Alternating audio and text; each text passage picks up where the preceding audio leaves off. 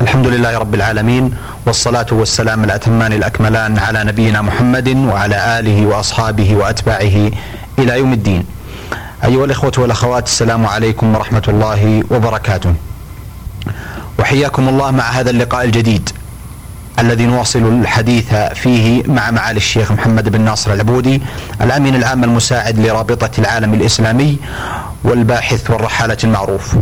آه، كان لنا مع معاليه حديث في الحلقات الماضية عن مشاهداته في جزيرة زنجبار وعن بعض الجزر المجاورة لها وكان حديث معاليه في الحلقات الماضية عن آه، الأوضاع السياسية التي كانت عليها وعن آه، السكان وعن تاريخ تلك الجزر وعن بعض مشاهداته الطبيعية والجغرافية لتلك الجزر. في هذه الحلقة بمشيئة الله تعالى سوف آه، نستمتع أيضا ليواصل معاليه الحديث عن مشاهدات أخرى يتحفنا جميعا بالاستماع إليها. معالي الشيخ حبذا لو تتفضلون بالحديث عن آه، بعد انتقالكم آه، إلى جزيرة زنجبار كيف كانت رحلتكم وما هي مشاهداتكم في تلك الجزيرة؟ بسم الله الرحمن الرحيم. بعد أن أنهينا آه، زيارتنا للجزيرة الخضراء التي تعرف باسم بمبا انتقلنا بالطائرة إلى جزيرة زنجبار الأصيلة التي سميت هذه الجزر باسمها وهي أكبر الجزر وفيها مقر السلطان العربي السابق وفيها الآن مقر رئيس جمهورية زنجبار التي وإن كانت متحدة مع تنجانيقا تحت اسم تنزانيا فإن لها استقلالا داخليا. ولها جمهورية لها نظامها الخاص.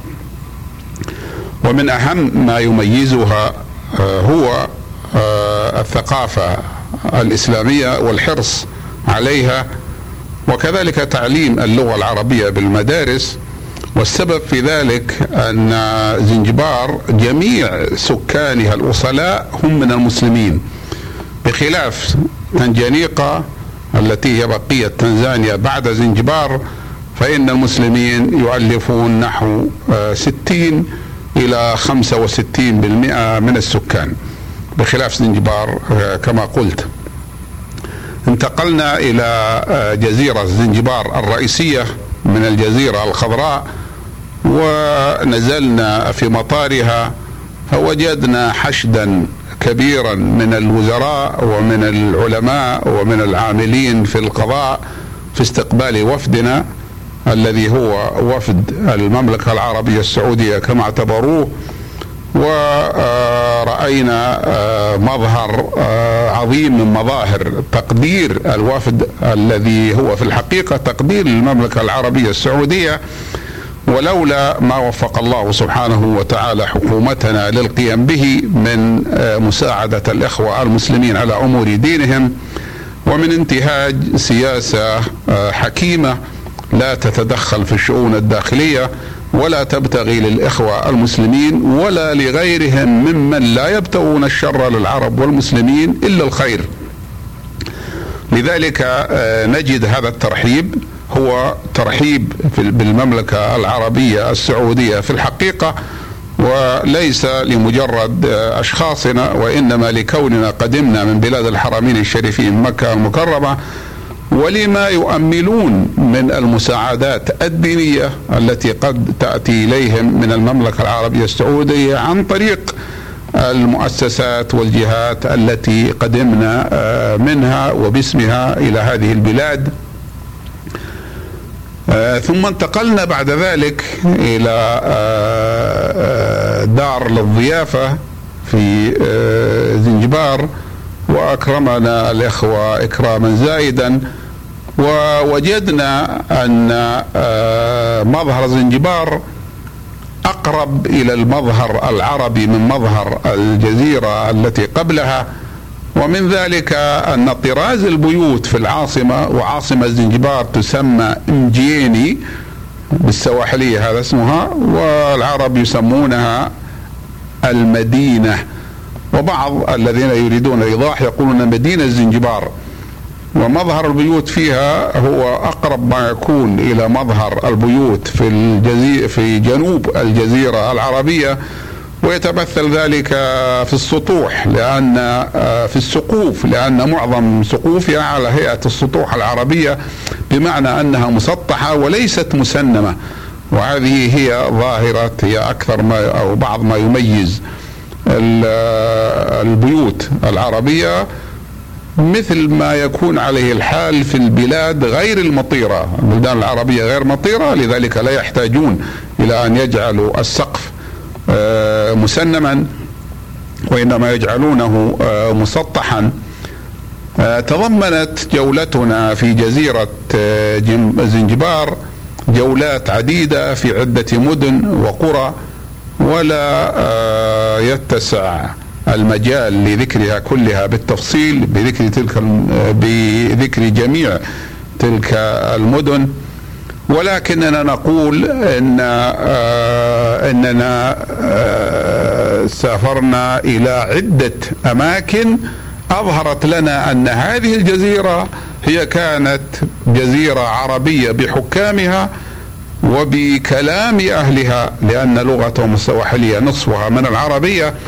وبشيء آخر وهو وجود وجود بعض الآثار العربية الموجودة فيها ومن ذلك مسجد ذهبنا إليه وقرأنا الكتابه المكتوبه عليه وهو مسجد في مدينة آه، هناك إحدى المدن ومدنهم ليست كبيرة اسم المدينة كيزمكاري كيزمكاري فيها مسجد قرأنا اللوحة القديمة التي فيه وهي مكتوبة بالعربية وحدها ونصها أمر الشيخ الرئيس جناب السيد آه، آه، السيد عمران ابن موسى ابن الحسن بن محمد أهلك عدوه ببناء هذا المسجد يعني أمر ببناء هذا المسجد يوم الأحد من ذي القعدة سنة 500 ولم آه، يوضح إذا كان يقصد بيوم الأحد الذي هو يوم الأسبوع بعد يوم السبت أم كان يقصد به اليوم الأول أي الواحد من ذي القعدة وإنما المهم أنه قال سنة 500 وهذه اللوحة بالكوفي وتحتها تاريخ يقول بالعربي يعني بالكوفية بالخط الكوفي وهي بعربية تحتها تاريخ بالعربية يقول جرى ترميم هذا المسجد عام 1184 هجرية وتحت ذلك أيضا جرى ترميمه أيضا عام 1379 هذا كله مكتوب تحت هذه اللافتة العربية الثمينة التي توحي بأن العرب كانوا منذ القرن الخامس يحكمون هذه الجزيرة وهذه المنطقة. ونحن لا نستبعد ذلك لأن المنطقة هي مجال ومراد للعرب مراد بمعنى هم يرتادونه. فكانوا يأتون من الخليج العربي إلى هذه المنطقة بعضهم يذهب إلى هناك بنية الإقامة ويقيمون بالفعل وبعضهم يذهبون من أجل التجارة ثم يعودون. ومن قرأ منا كتاب ألف ليلة وليلة على ما فيه آه، من الأمور التي لا لا يجوز إقرارها فإنه يعرف أن كثير منها يذكر ويتجه بأن العرب يخرجون من سيراف وأحيانا يخرجون من البصرة ويذهبون إلى آه، إلى البحر العربي فمنهم من يتيامن إلى شرق أفريقيا ومنهم من يتياسر إلى آه، مناطق مثل إندونيسيا وبلاد الملايو وبعدها الصين.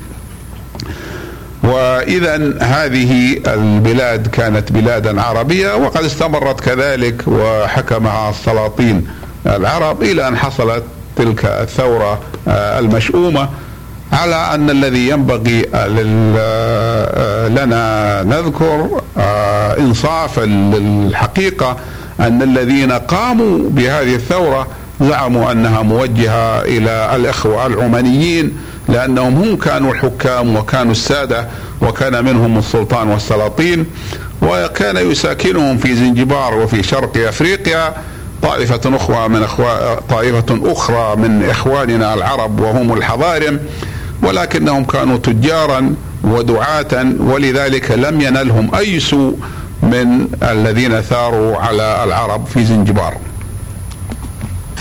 أثابكم الله معالي الشيخ. آه، في الحقيقة بودنا أن آه، نتحدث معالي الشيخ عن آه، هل هذا التأثير الكبير لوجود العرب في زنجبار كان له تأثير على البلدان والمناطق المجاورة لها؟ بمعنى هل كان العرب دور في الدعوة في أيضا نشر حكمهم وهيمنة سلطانهم على بعض المناطق المجاورة لزنجبار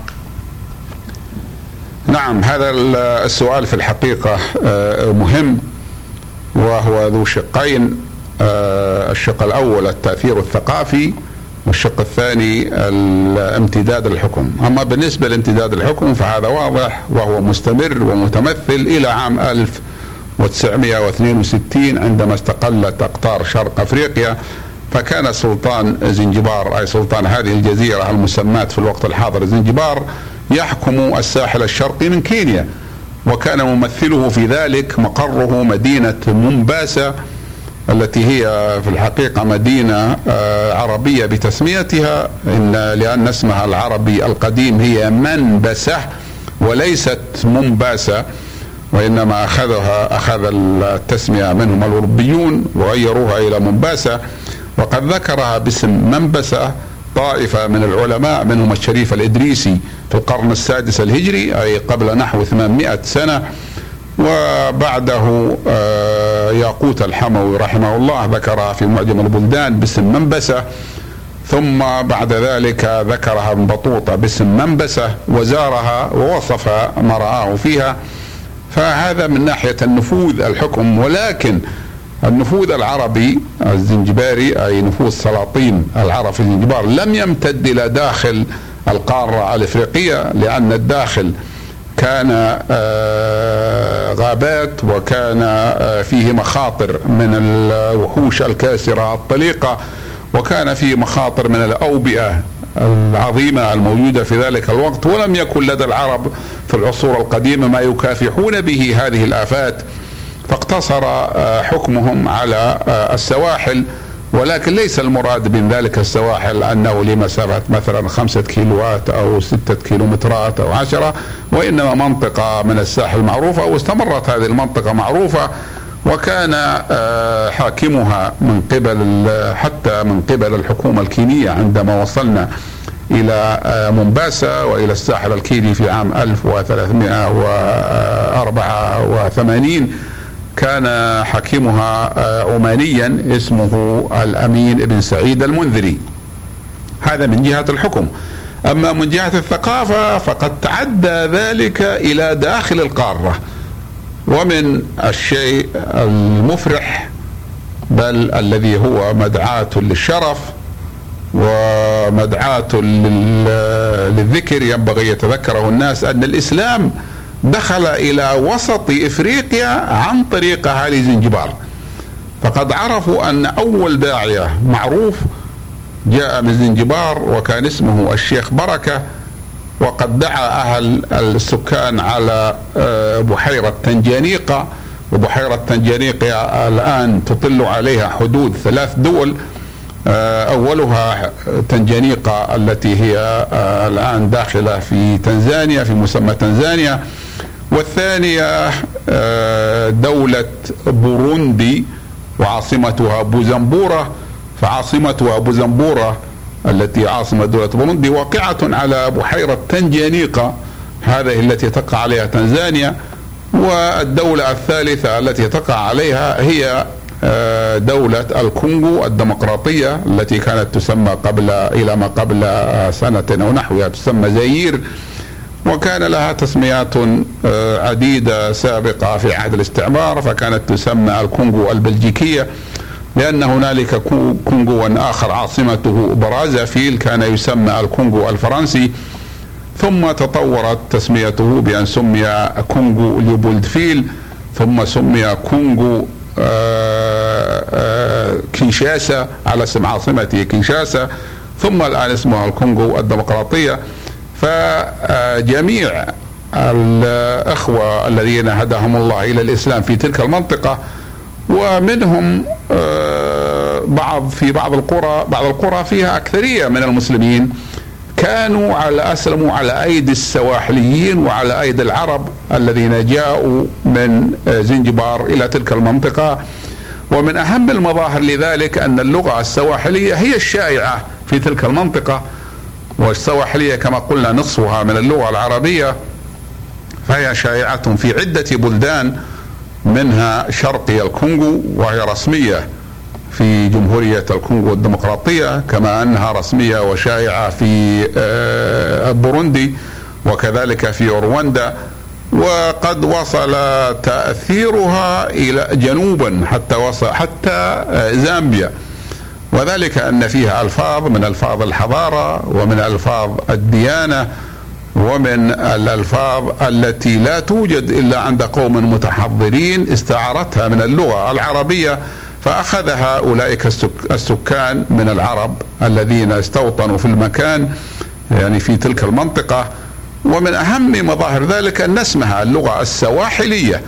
هذه تسمية عربية لأنها منسوبة إلى السواحل. وإن كانت النسبة لا تجوز إلى الجمع إلا إذا صار هذا الجمع علما مثل الأنصار فإنه يجوز كما ذكر النحاة أثابكم الله معالي الشيخ. آه، الحقيقة على ذكر العمانيين واستوطانهم لتلك الأماكن آه، يعني دور هؤلاء أيضا في بعض الاكتشافات الجغرافية التي وجدت في تلك المناطق وتشكيك آه، بعض الغربيين في دور العرب في بعض الاكتشافات الموجودة في جنوب أفريقيا. تعليق معالي الشيخ على ذلك. إذا قصدتم بجنوب أفريقيا جمهورية جنوب أفريقيا فهذا له حديث. وإن قصدتم به منطقة جنوب أفريقيا التي آه، تتضمن عدد من الأقطار على رأسها وهو أكبرها جمهورية جنوب أفريقيا ومنها بتشوانا وكما نعلم ومنها آه، آه، زيمبابوي. فهذه لها حديث آخر. اللغة السواحلية وصلت إلى زيمبابوي إلى قرب من جنوب أفريقيا وكذلك وصلت وكانت شائعة في جمهورية ملاوي التي كانت تسمى إنياسا لاند. هذه الجمهورية كانت فيها أغلبية مسلمة وحتى عند الاستقلال كان عدد كانت نسبة المسلمين فيها تبلغ 62% آه، ولكنها تقلصت بعد ذلك. نتيجة إلى أن آه، رئيسها السابق المسمى مستر بندا هذا الرجل كان متعصب ضد المسلمين وكان سائرا في ركاب اليهود وركاب المستع... وركاب المتعصبين من النصارى فكان منع آه، تلقي المساعدات من المسلمين وقد زرت تلك المنطقة تلك البلاد في عام 1384 وكان معنا أمال ومساعدات لهم من المملكة العربية السعودية ولكن المسلمين قالوا إننا لا نستطيع أن نتقبلها إلا إذا شاورنا الرئيس إلا إذا أذن الرئيس وقد شاوروه ونحن حاضرون بمعنى أنهم استمهلون يومين ثم عادوا إلينا بعد اليومين وقالوا إن الرئيس أمر بألا نقبل المساعدات من أحد من خارج البلاد لأننا إذا قبلناها كما يقول الرئيس كانت هذه حجة لأهل الأديان الأخرى والمذاهب الأخرى أن يقبلوا المساعدات من الخارج فيصبحون بذلك عملاء للذين قدموا أو كالعملاء. فقلنا لهم نحن آه، لا نعمل كما يعمل آه، غيرنا. نحن لا نتدخل في الشؤون الداخلية ولا آه، فيما بينكم وبين رئيسكم وإنما نحن مساعداتنا تنصب على الناحية الثقافية الإسلامية. تنحصر في المساعدة على مسجد يقام أو على في أو مدرسة إسلامية تسير أو طالب يبتعث آه، من المملكة العربية السعودية على هيئة منحة تستقدمه في بلادنا وتعلمه وتدفع له كذلك النفقات في الجامعة الإسلامية في المدينة المنورة أو في غيرها من الجامعات في المملكة العربية السعودية. ثم يعود إلى بلاده لينتفع المسلمون خاصة وينتفع أهل البلاد عامة. بما نقله وبما تعلمه من الثقافة الإسلامية التي هي كما نعلم وسيلة قوية الثقافة وسيلة قوية من وسائل التقارب بين الشعوب. وتلك البلاد بعد بعد الاستقلال كانت بحاجة ماسة إلى التقارب مع البلدان الإسلامية وبخاصة مع المملكة العربية السعودية وأقطار الخليج لأنها بحاجة إلى السيولة المالية وبحاجة إلى رؤوس الأموال وبحاجة حتى إلى التأييد السياسي في المحافل الدولية ولكن التعصب كان قد منع آه، حكومة الرئيس بندا التي هي حكومة آه، نياسلند البلاد كانت تسمى نياسلند قبل الاستقلال وبعد الاستقلال اسموها آه، ملاوي. ولكن الذي ينبغي أن ننوه به أن إخواننا العمانيين الذين كانوا حكموا تلك المنطقة ليس من مبدئهم التدخل في شؤون البلدان الأخرى وإنما كانوا مجتهدين في خدمة منطقتهم وفي خدمة أنفسهم وفي خدمة الثقافة العربية ولا لم تكن لهم آه، آه، آه، لم تكن لهم همة في الاندفاع جنوبا هذا في الوقت الذي أدركناه وعرفناه. وأما التاريخ فإنه كانت لهم حال غير ذلك حتى إن السلطان برغش بن سعيد هو الذي أوقف النفوذ البرتغالي في شرق أفريقيا وهو الذي كسر البرتغاليين كسرة ماحقة بحيث ترك جعلهم يتركون شرق أفريقيا كلها. وعندما انتهى من المعركة التي كسر فيها الجيش البرتغالي ووصل إلى ميناء آه، حصين جيد آه، في منطقة الجريقة الآن سمى سمى هذا الميناء دار السلام لأنه بعد ذلك بعد تلك المعركة آه، ذهبت الحرب وبقي السلام فسماها دار السلام وهي التي تطورت فأصبحت اسم لعاصمة تنزانيا أصبحت مدينة رئيسية هي عاصمة تنزانيا وهي دار السلام. التي لم يتغير اسمها من قبل. وكذلك كان للعمانيين شرف آه، إجلاء البرتغاليين وطردهم من شرق أفريقيا الشمالي يعني من جهة الصومال ومن جهة الساحل الشمالي لكينيا. فكانوا محاربين كان هذا في العصر القديم إنما في العصر الحديث اقتصر عمل آه، السلاطين العمان في شرق أفريقيا على بلادهم. فأصبحت بلادهم التي هي زنجبار كانت في آخر الوقت أشبه ما تكون بالواحة المستقرة المتقدمة بالنسبة إلى بقية الأقطار المجاورة لها. اثابكم الله معالي الشيخ. معالي الشيخ آه، هذا الحديث الطيب الذي تفضلتم به. يقودنا أيضا للاستفسار عن نقطة مهمة محل جدل بين كثير من الناس من المؤرخين والجغرافيين وهي حقيقة اكتشاف رأس الرجاء الصالح. آه، كيف كانت ولمن تعود آه، على ذكر هذه الاكتشافات؟ إذا أريد الاكتشاف بالنسبة للعرف السائر الآن وهو الاكتشافات من قبل الأوروبيين. فأول من اكتشفه من الأوروبيين هم البرتغاليون. وأول من اكتشفه من البرتغاليين آه، قائد بحرين اسمه دياز. ولكن هذا القائد وقف عنده ولم يتجاوزه فبعد ذلك جاء ماجلان بفترة ودار حول رأس الرجاء الصالح وسار من حيث توقف. دياز صار شمالا لأنه عطف. شمالا بعد أن انتهى آه انتهت الرأس الأفريقي الجنوبي والتقى بشخص في آه البلاد التي تسمى الآن موزمبيق اسمه موسى بن بيك وهو الذي استطاع أن يتفاهم معه ويستفيد منه فائدة كبيرة حتى إنهم أسموا المنطقة كلها موزمبيق على اسم هذا الرجل المسلم.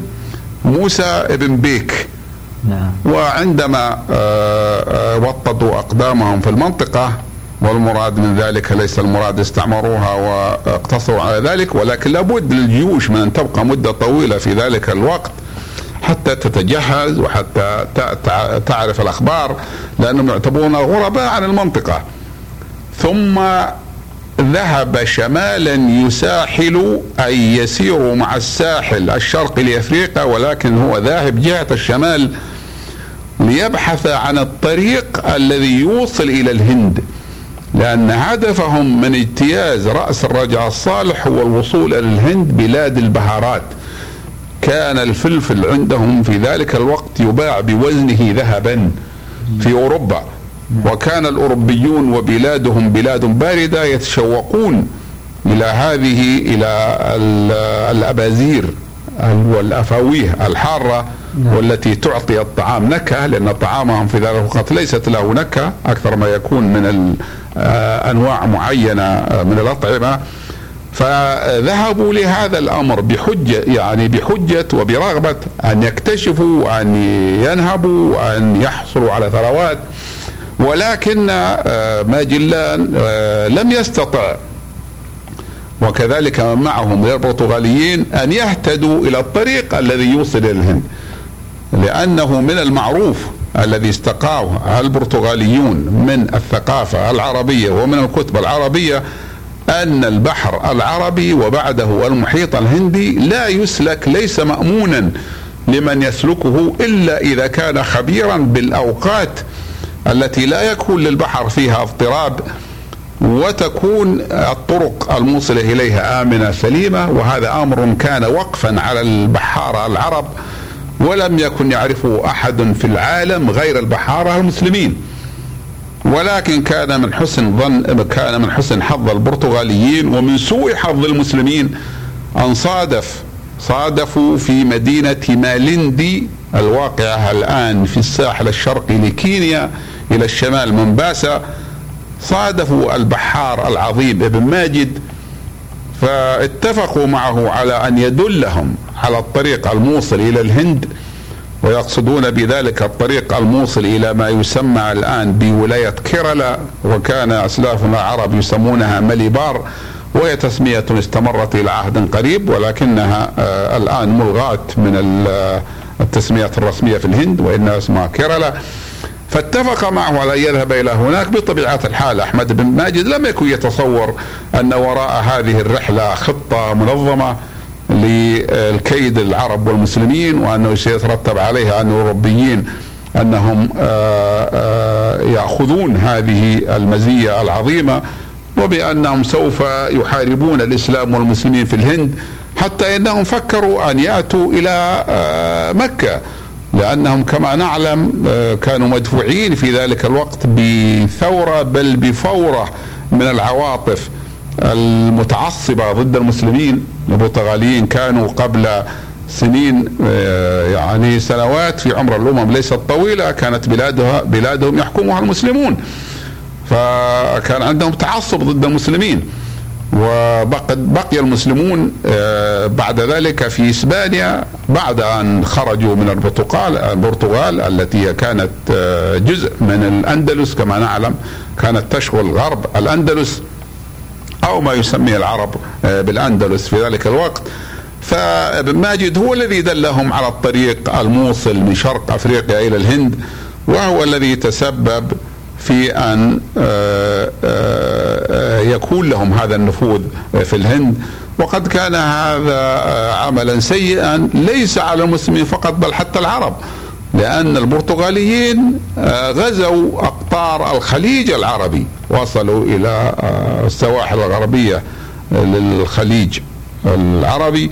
وكذلك كان همهم وهدفهم يذهبوا إلى جدة من البحر الأحمر ولكن الله سبحانه وتعالى صدهم بما أراد من عنده.